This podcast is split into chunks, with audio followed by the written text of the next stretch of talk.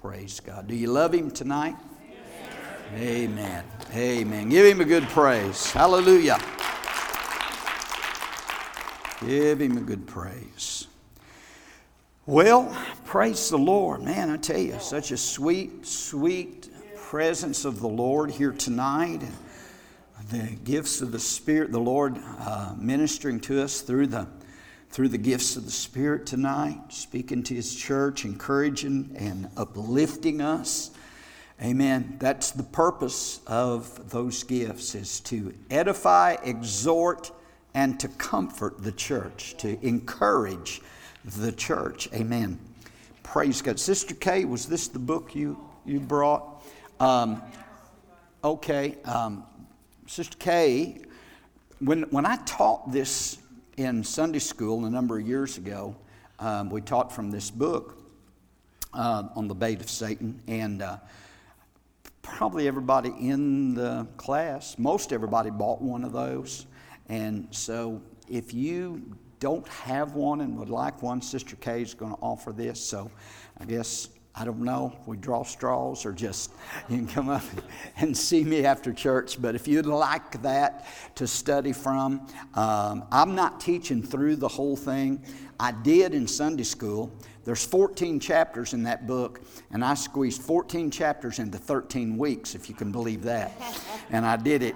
Uh, we did it, but uh, but it was a good study, and we had um, man, I tell you, it really ministered to the church. And so anyway, I felt led to do it again on Wednesday night for those that maybe weren't in that class, didn't get to hear it.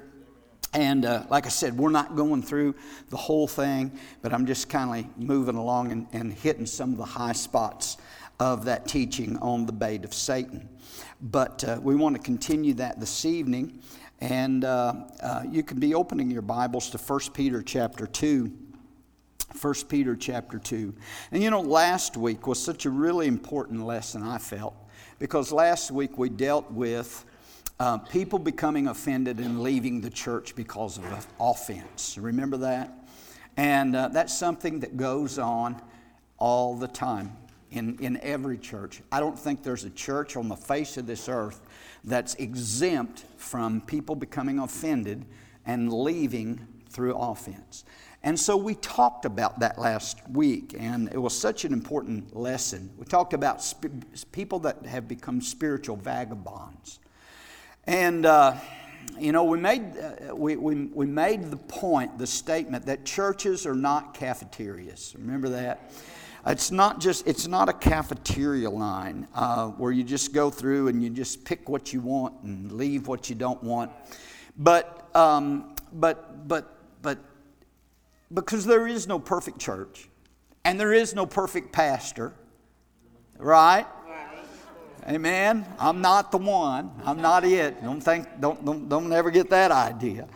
And because Jesus is the only perfect pastor, but we talked about the, the fact that, and I just want to just refresh just a little bit on this because we talked about, um, we talked about how that, that if the Lord has planted you in a church, then you need to stay in that church until the Lord moves you or, or, releases you or directs you to leave that church, right?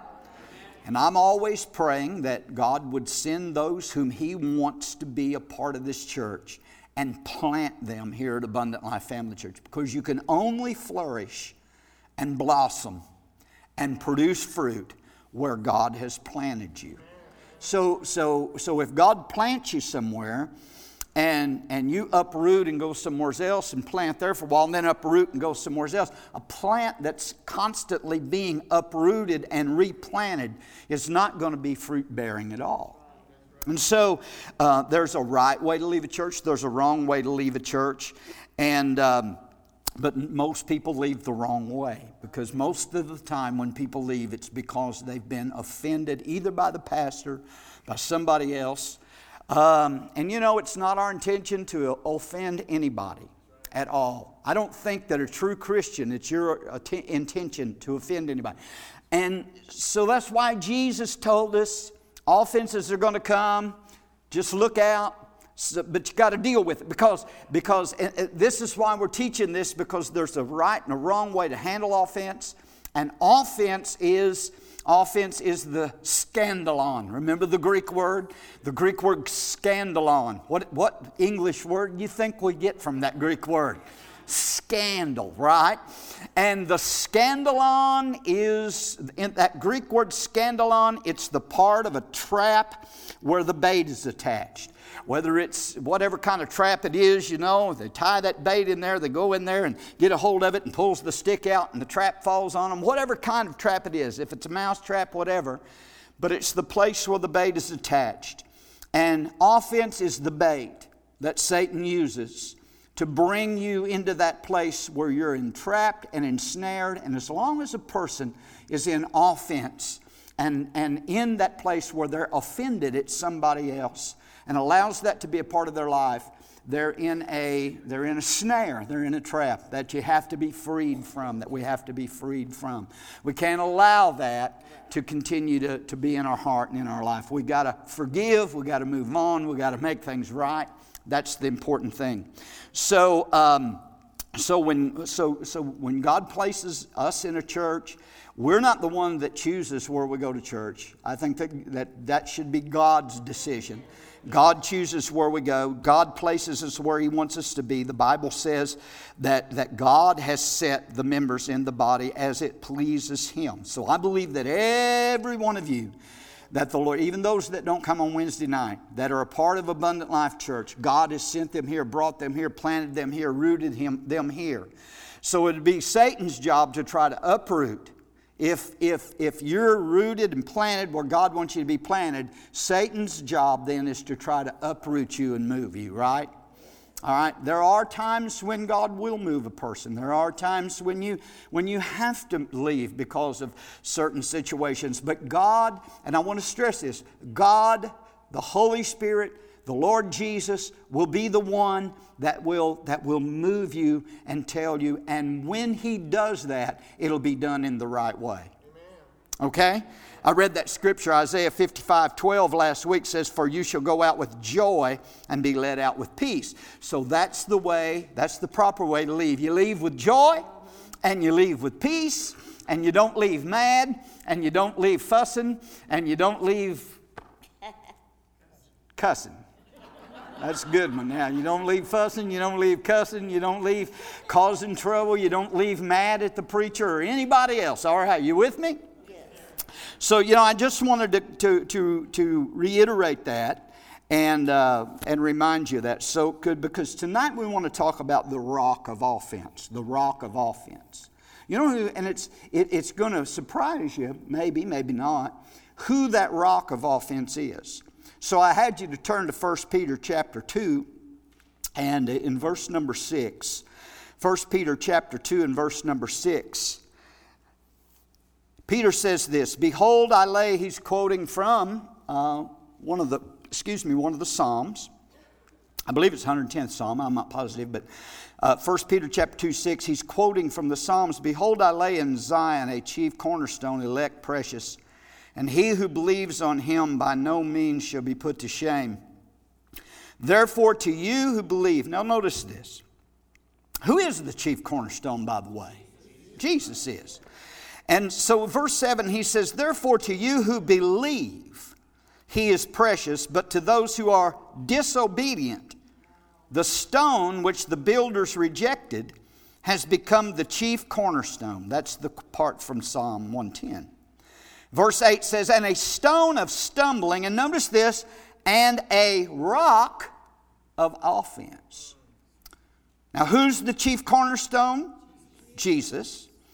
Who's the stone that was rejected by the builders that's become the chief cornerstone? Jesus. So then, who's the stone of stumbling and the rock of offense? Jesus. Isn't that what he says? The stone that the builders rejected has become the chief cornerstone and a stone of stumbling and a rock of offense. They stumble, being disobedient to the word to which they also were appointed. They stumble and are offended because they don't want to obey what the Lord has to say. Now, the meaning of obedience, I'm sorry, the meaning of the word believe, because he mentions the word believe here to those who believe he is precious. And the meaning of that word believe in the, in the culture we're living in the 21st century that we're in today has been really weakened a lot. Because the, when, when the Bible talks about believing, what people think believing is today and what the Bible talks about believing are two different things altogether. Because to many people, to believe, you know, uh, just means to acknowledge a certain fact. Yeah, I believe that. Yeah, that's true. I believe that. And it has nothing to do with obedience whatsoever. But in this text that I've read to you here from 1 Peter tonight, the word believe and disobedient are represented as opposites. Did you notice that in that text? The word believe and the word disobedient. Look at verse 7. Therefore, to you who believe Jesus is precious, but to those who are disobedient. So the word believe and the word disobedient um, are represented as opposites. Now, you know, the Bible teaches us, John 3.16, we all know that, for God so loved the world, he sent his only begotten Son, that whosoever what? believes on him should not perish but have everlasting life. So the Bible tells us that to have everlasting life, to be saved, we have to believe. We have to put our faith in Jesus and believe. But many think that uh, that word believe when they think about believing they think that all is that all that that word entails and requires is that they just believe that Jesus existed and that Jesus lived. And yeah I but do you believe Jesus son of God? Yeah I believe he's the son of God. But a lot of people believe Jesus is the son of God the same way that they believe George Washington was the first president it's just a historical thing, you know. Well, do you believe George Washington first president? Yeah, I believe that. Well, do you believe Jesus, Son of God? Yeah, I believe that. Well, you know, so, but do you believe that he died on Calvary? Yeah, I believe that. Well, a lot of people will say that and they believe it from a, historical kind of a view. They believe it as a fact, but that's not the kind of believing that the Bible talks about that gets us born again, gets us into the family of God. If that were the only kind of believing that was required to be saved, if that was the only requirement, then demons could be saved. Then demons would be saved because James even says in James chapter 2 that, that you believe there's one God, you do well. He said the, the devils believe and tremble. Well, those devils aren't saved. But they believe in Jesus. You know, all through the Gospels, you see the, the uh, uh, instances where, de- where people possessed with demons would fall down at the feet of Jesus and say, Oh, you're the Son of God. Have you come to torment us before the, the time? They confessed him as the Son of God. They knew who he was. They believed in him, but they weren't born again. They weren't saved. Are you with me?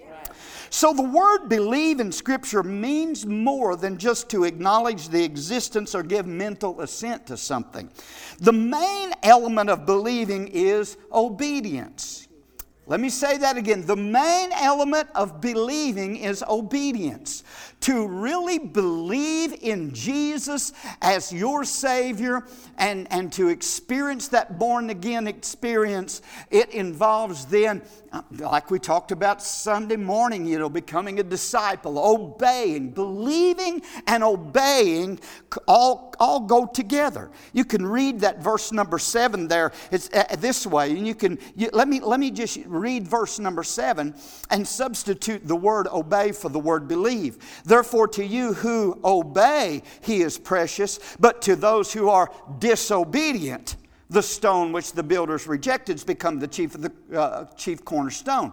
So you see how believing there represents obedience. They're synonymous because he said, "You either believe. If you don't believe, you're disobedient." Can you can you see that? And, I, and I'm, that's just clear as mud, isn't it? You know, you. Just, Amen. but here's the thing. Now notice this.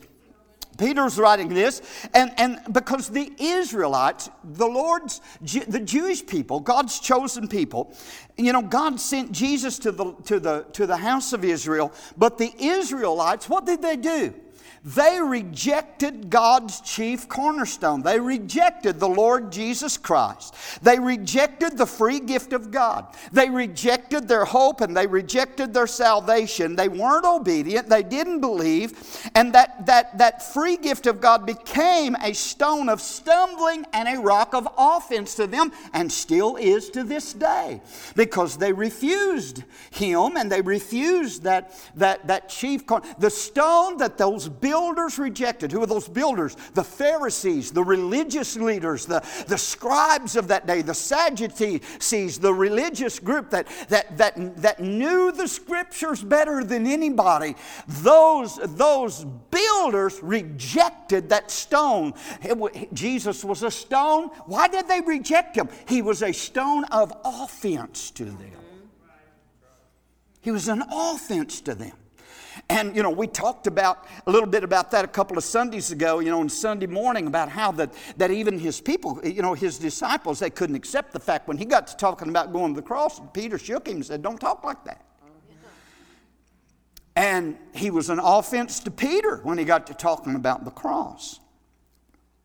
So, um, so, so Jesus becomes the chief cornerstone, but he's an offense to the Israelite people and to their leaders. Simeon uh, prophesied when Jesus was eight days old, and they took Jesus to the temple to have him uh, presented before the Lord. And uh, when he was a baby, and Simeon came in there in Luke chapter 2 and prophesied, and he said, Behold, this child is destined for the fall and rising of many in Israel See, the one, and here's what he was talking about. Jesus made mention of this the one who was given to bring peace to the world, which was Jesus. At his birth, you know, the angels announced peace on earth, goodwill toward men. Isn't that right? Amen. But, but, but, but, and listen, that's all going to be fulfilled. He came to bring that. And we can have that now in our lives today, but we don't see that peace fulfilled in the world yet, do we? Thank God the day is coming when the Prince of Peace will come and rule and reign in this earth, and there will be peace on earth. Hallelujah, and goodwill toward men. But the one that was given, the Lord Jesus, that, that, that great rock, the Lord Jesus, to bring peace to the world, ended up, what did he bring? A sword, and he brought a division. And Jesus said in Matthew 10 34, he he said, I don't think I've come to bring peace to the earth, but I haven't come to bring peace but a sword because I've come to set a, uh, you know, a, a, a son against his mother, and, you know, he goes down the line. He said, I came to bring, I'm going to bring division.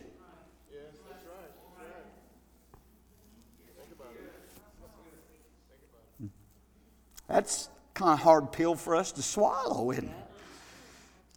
But we see that happening all the time. There's division today in this, in this nation of ours. Big time. Over you claim Jesus as your Lord. You're gonna, you're gonna have some folks ain't gonna like you. Amen? But that's okay. Because Jesus becomes to those who are obedient He's the chief cornerstone. He's the foundation stone. He's the rock, the stone which those builders rejected, but He's become my rock and my Lord. But to everybody else, He's a rock. Those who are disobedient, who believe not, who will not obey, to, to them, He's a rock of offense. And we're all familiar with, we've saw pictures of Jesus, you know, even in Sunday school and stuff when we was kids. And I can remember the pictures of Jesus Jesus, you know, the, the good shepherd and he's got the little lamb to his breast and he's taking care of the little lamb. And we, we see the pictures and the paintings of jesus gathering the children around him and laying his hands on them i, I remember pictures in a, in a pictorial um, story bible that i had as a kid and, and all the little children sitting on the lap of jesus and he's got his arm around them he's blessing them you know. And, and we know jesus as being the jesus of love and of compassion and he healed the sick sick and he, he cleansed the lepers and he brought goodwill every place that he went and he was healing and helping and loving and compassionate. And that's the, the, the Jesus we think about. And, and all those accounts of Jesus are true. He is all of those things. Nobody, as we used to sing that song, nobody can love me like Jesus. Amen. He's, he's full of that love. But that doesn't give, though, that, what I just described to you doesn't give the whole picture of who Jesus is. Because that same Jesus that was full of love and compassion and healing and blessing and all those good things, that same Jesus was the same Jesus that was set aside by those builders in Israel because he denounced them for their self righteousness. This same Jesus who was so loving and kind and gentle and, and, and, and the children wanted to be around him was the same Jesus that stood up and looked at the in the eye of the religious leaders of that day and said, You are snakes. You serpents, you brood of vipers, how can you escape the condemnation of hell? Jesus said that to the religious leaders. You think I preach? I don't, I never preach that hard. Amen? Praise God. I mean, but but this same Jesus that's loving and kind denounced those religious. This is the same Jesus that you read about in John chapter 2 that took a that took a bunch of leather cords and made himself a whip Listen to me. He made himself a whip and he went into the temple and he started driving out the money changers and kicking over the tables and knocking over the, the, the, the, uh, cages with the doves and all of that. And he drove them out and said, Don't make my father's house a house of merchandise. He was angry. Did he sin? No. No, not in that. He didn't. Here's the Jesus that, that, that had a man come and said, you know, Jesus said foxes have holes, birds have nests, you know, but a son of man doesn't have any place to lay his head. And this man come to him and said, I want to follow you. I'm going to follow you everywhere you go. And Jesus said, but he said, but first I got to go bury my, my father's died and I got to go have a funeral. And Jesus said, you let the dead bury their dead. Now, this is that loving Jesus. You let the dead go bury their dead. You, you come and take your cross up and you follow me now. In other words, he said, nothing can, should stand in your way of putting me first and loving me. That was an offense to people. That's still an offense today.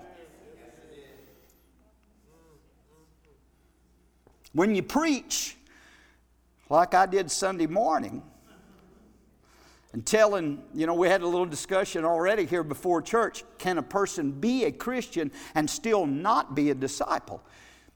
They can start out that way, but I don't believe they'll, they'll last. That offends people.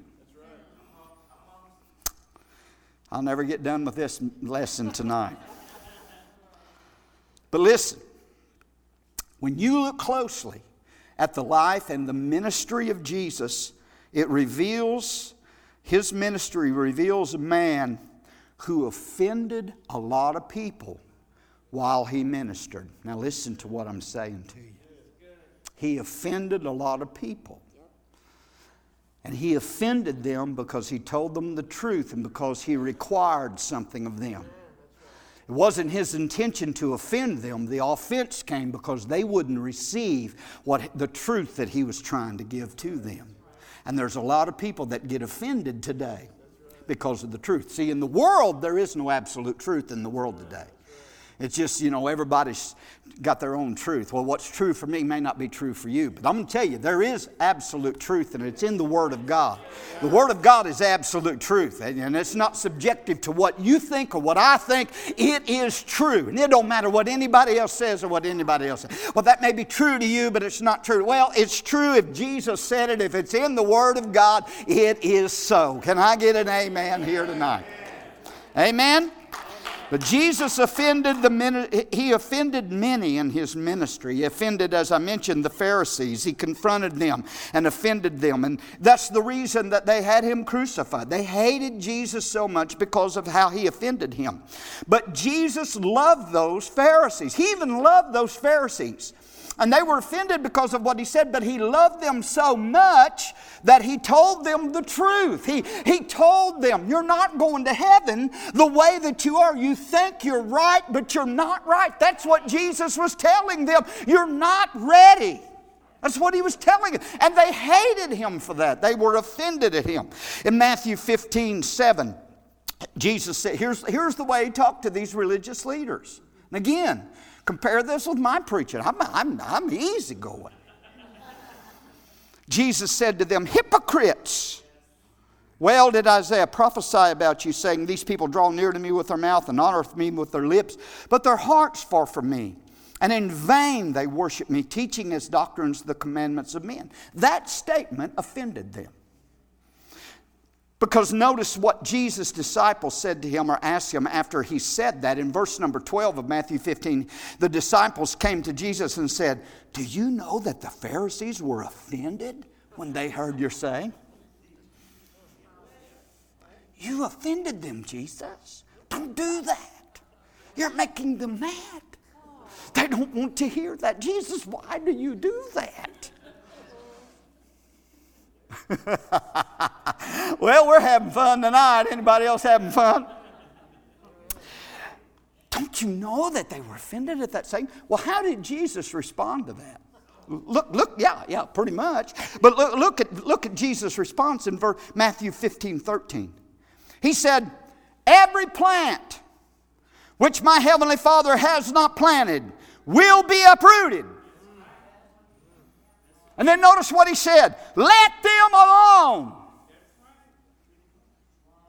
They are blind leaders of the blind, and if the blind lead the blind, both will fall into the ditch. This is Jesus, the loving, lowly, tender, humble, precious Jesus. That said, You let them alone. They just want Jesus. You know why Jesus said that? They just want Jesus to go back and apologize to them. Say, well, you know, I really didn't mean that. You guys are really okay. He said, leave them alone. I, that's the way they are. So Jesus showed here that offense. Now, listen to this. Jesus showed in those verses that offense will actually purge those who are not truly planted by the Father. Isn't that what he said? Go back up with me to verse 13. Every plant which my heavenly Father has not planted will be uprooted. They had become offended. So, so that's those who are not truly planted by the Father, offense, offenses will uproot them and purge them out. Now, we're getting into some deep water here. You know, I preached on the river Sunday night, so we're going to, let's wait on out a little bit, all right? Some people join churches and become a part of churches that have not been sent to that church by God and are a part of churches that are not, those individuals, those people are not of God.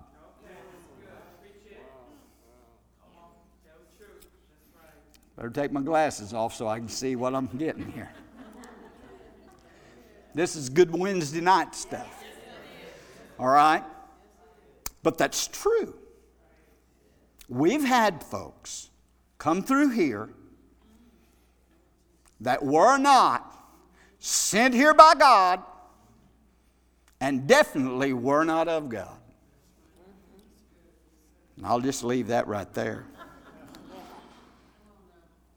But the offense then comes when truth is preached and it reveals the true motives of those individuals for being in that congregation. And it will cause them, the truth then, will cause them to uproot themselves and say, Well, I can't stay around here. Well, this is rough tonight. Help me, Jesus. But some people have to be uprooted. Jesus said the wheat and the tares grow together. God's the one that does the uprooting. Come on. I've never, I've never had to go to anybody that I'm, I'm trying to think. I'm running this through my mind. I've never had to go to anybody in my ministry in my years of pastoring and say, don't come back here. Never had to. God's always took care of that. But don't think it hadn't come close. it, ha- it has come close. But, but, I, but I learn, I've learned to, to wait on the Lord and let the Lord take it and let the Lord have it. And I found out that if you'll obey the Holy Ghost and preach the truth, that the truth will uproot the ones that need to be uprooted, and the Holy Ghost knows how to move them on down the road. Amen.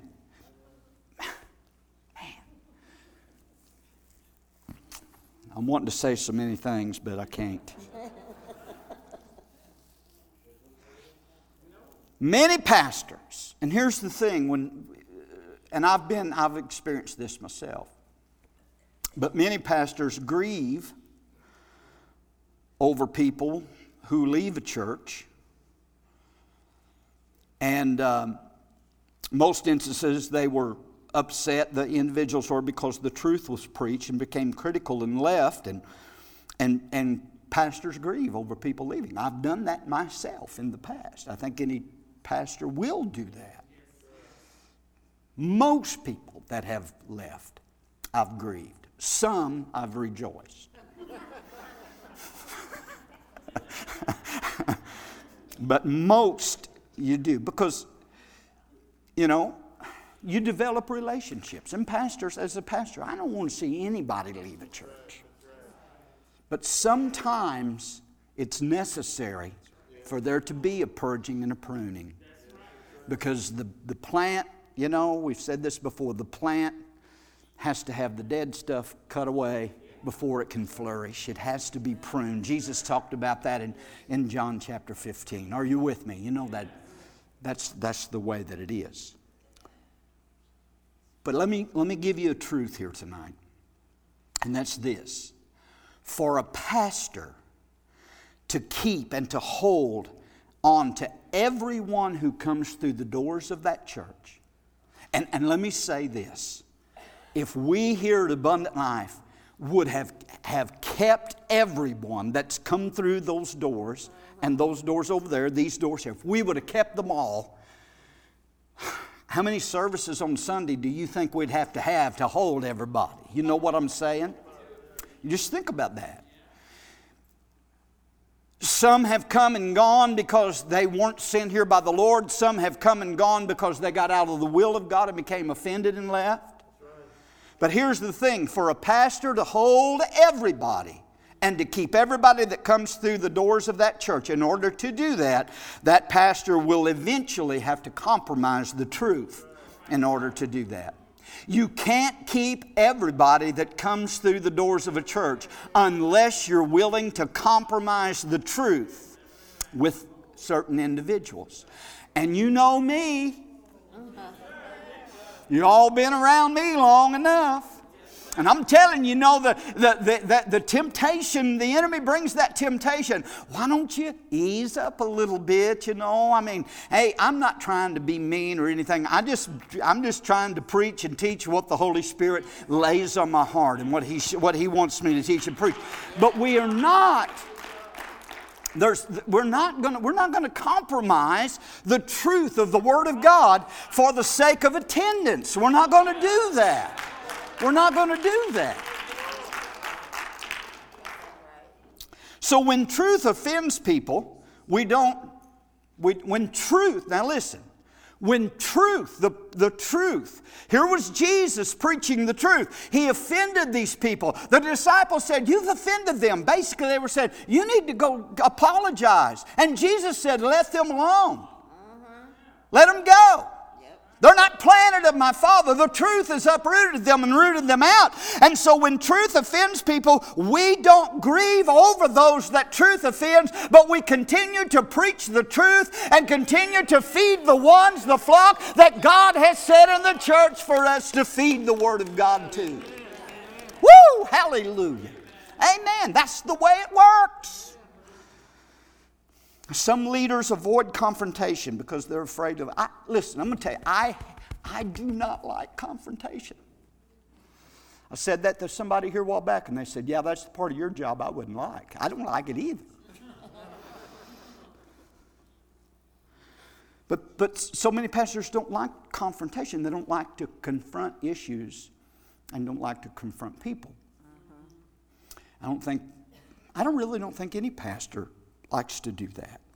But they'll avoid confrontation many times and avoid offending someone with the truth, especially if, the, if, they, if they think or know that those individuals are big givers in the church or if those individuals are very influential over other people within the church or in the community, because if, if you deal with this, here's the thing pastors have to, have to weigh out. Okay, if you deal with this issue, they're friends with them and their families here and all of this, and if you offend them and they get mad and leave, who are they going to take with them?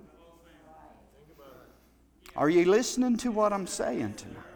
This is just, you know, we're, we're just talking out of the word and out of our heart. But those are th- issues you have to deal with. So, you know, so a lot of pastors are afraid of hurting someone's feelings. They're afraid of, of, of, offending someone. So they avoid the conversation and, and let things go. And, and many times it's, it's worse to let the situation go than it is to deal with it in the way the Holy Spirit would have us to deal with it. Oh, man. I got too much stuff here. But pastors who grieve and mourn over people who leave a church or who refuse to confront members because maybe they're their friends end up with the anointing in their life running dry as well because God can't bless in a situation like that. So, so here's the thing I guess here's the bottom line on this point. Hope I've explained it where you can understand it. But here's the thing, and we see it from the ministry of Jesus. The reason he was a rock of offense to many is because he presented the truth and he told them the way it was and he told them what they had to do to be right. Some believed him and obeyed him and accepted that, but some were offended and said no and they rejected him, and he became a rock of offense to them.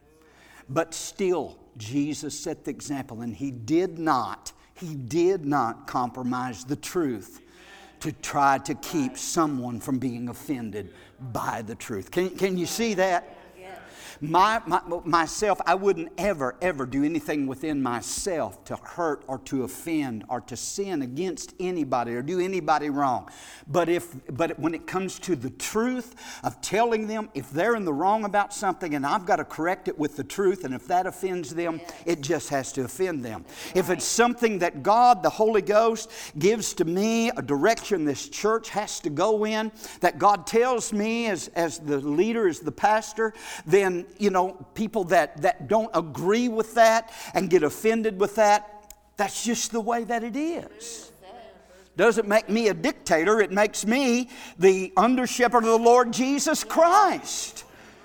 If, if God's going to direct this church, He's not going to do it through, and thank God for our deacons. We got some great deacons on our, on our board, but He's not going to direct this church through a deacon board. That's not even biblical or scriptural. He will do it through that pastor. Praise God. Help me, Jesus. That's why you got to have confidence in your leadership. That's why pastors have to pray and keep the mind of the Holy Spirit. Amen? And many ministries die because they've chosen to choose their relationship with men over their relationship with God. Now, let me let me hurry here. Jesus did not react to any of the men who left him. You notice that in his ministry.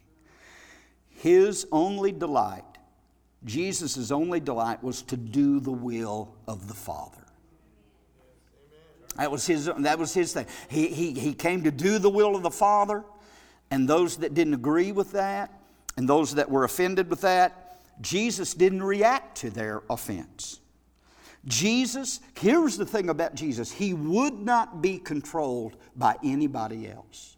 He was only controlled by his, he was led by the Spirit. He was controlled by the Holy Spirit. Jesus spoke the truth, even if it meant confrontation, even if, if it meant offense. And see, here's the thing today if we desire the approval of men, if we desire the approval of men, then God, we can't have God's anointing. Those two don't go together. The approval of man and the anointing of God don't go together. We've got to speak the Word of God. We've got to do the will of God constantly, even at the risk of offending others. So Jesus offended the religious leaders. He was a rock of offense to them. Jesus offended those in his own hometown of Nazareth, the people that he grew up with. He was a rock of offense to them as well, wasn't he? When he went back to Nazareth and revealed who he was on, in the synagogue on that day, and they said, Who do you think you are? You grew up around here, boy.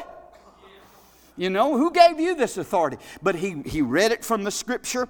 He, he showed them who he was. He did not compromise the truth there in the city of Nazareth in his own hometown. And they got so offended and so upset with him and so mad at him because of who he declared he was that they even carried him out to a hill and tempted to throw him off a cliff and kill him. That's how mad he made them. I didn't have anybody try to throw me off the church or anything yet. But, but he offended those in his own hometown. Listen, Jesus, Jesus, I'm talking about the rock of offense. Jesus offended the members of his own family. They came, they came, they came looking for him. They thought he was beside himself. The members of his own family thought Jesus had lost his mind. They did. They said, We got to get him home. He's making everybody mad. He's, mad. he's got the, uh, you know, he's getting kicked out of synagogues. He, nobody in Nazareth likes him anymore. He's a little bit beside himself. And, and they even said that about him. I mean, his own brothers. You know, Jesus had siblings after Jesus was the firstborn of Mary, the Virgin Mary. But then after Jesus' birth, Mary and Joseph had other kids, had several other kids. I mean, uh, the Catholic Church is wrong on this. Amen. She didn't remain a virgin after the birth of Jesus. And Jesus had, had, had um, several uh, siblings and um, half brothers. And uh, do you know what? That none of them believed that he was who he said he was either until after the resurrection, after his resurrection. His own family didn't believe. He, they were offended at him. They thought he was crazy, professing who he was. But listen, Jesus was not looking for the acceptance of his, of his family family. And Jesus was not to be controlled by the desires of his family. And here's where it gets down to where the rubber meets the road. Because if you're going to be the disciple whom Jesus has called you to be, there's going to be times you will even offend your own family, your own flesh and blood, your own kids, your own, your own siblings. You will offend them when you take a stand for Jesus. He's a rock of offense and he came to bring separation in many occasions. I don't want nobody to dislike me. You know, I don't want nobody to be upset with me. None of us do. But when it comes to Jesus, He's got to be first and foremost and number one, and we got to love Him more than anybody else. Amen whether he had the approval of his family or not, he had to have the approval of the Heavenly Father. But you know, there was one thing about his family. They didn't believe on him. They, they, they thought he's crazy till after the resurrection. And then every one of them believed on him. And every one, oh, glory to God, every one of his siblings was in that upper room on the day of Pentecost. Even Mary, his mama, was there on the day of Pentecost, and they all got baptized in the Holy Ghost. And every single one of them spoke in tongues. And his half brother James became the pastor of the great church at the city, in the city of Jerusalem. And his brother Jude wrote the epistle that we know as the epistle of Jude. I'm telling you what, he wasn't afraid to offend them with the truth, but praise God, it paid off. All of them came into the kingdom of God. Woo! Jesus even offended his own staff members. John chapter 6, he preached a hard message in John 6. And he run everybody there off. Jesus. I'm talking about Jesus. Everybody left him. He told them, except you drink my, eat my flesh and drink my blood, you have no part with me. They couldn't handle that. They said, We're out of here. See you later. They were offended at him. And listen, his disciples, it said that many of his disciples went back and walked with him no more after that. And Jesus said to the twelve, now here, listen. He says, to, he points, he, he, only, he, his whole church is left. He's got 12 left, his, his original 12, the only ones left. He said, You guys want to go too? You all want to go? That's what he said. Peter said, Oh, no, no, no, we ain't going nowhere. You are the one got the words of eternal life. Where in the world would we go? But the point was, Jesus stood for the truth no matter what or who it offended. He offended his closest friends. Mary and Martha. He spent a lot of time in their home in Bethany and with their brother Lazarus. And when Lazarus got sick, they sent word to him and said, He'll be right here. He's good, he's, he loves us. And he didn't show up. Jesus waited. They said, He whom you love is sick. And Jesus just stayed where he was, waited till Lazarus died. And then when he got there, it's four days, Lazarus been in the grave, Mary and Martha both upset. They're offended. If you'd have been here, that's the first thing they said to him. They're accusing. If you'd have been here, our brother wouldn't have died. It's all your fault. You ain't a very good pastor. You'd have been here. Glory be to God. Thank you, Jesus. Help us, Lord.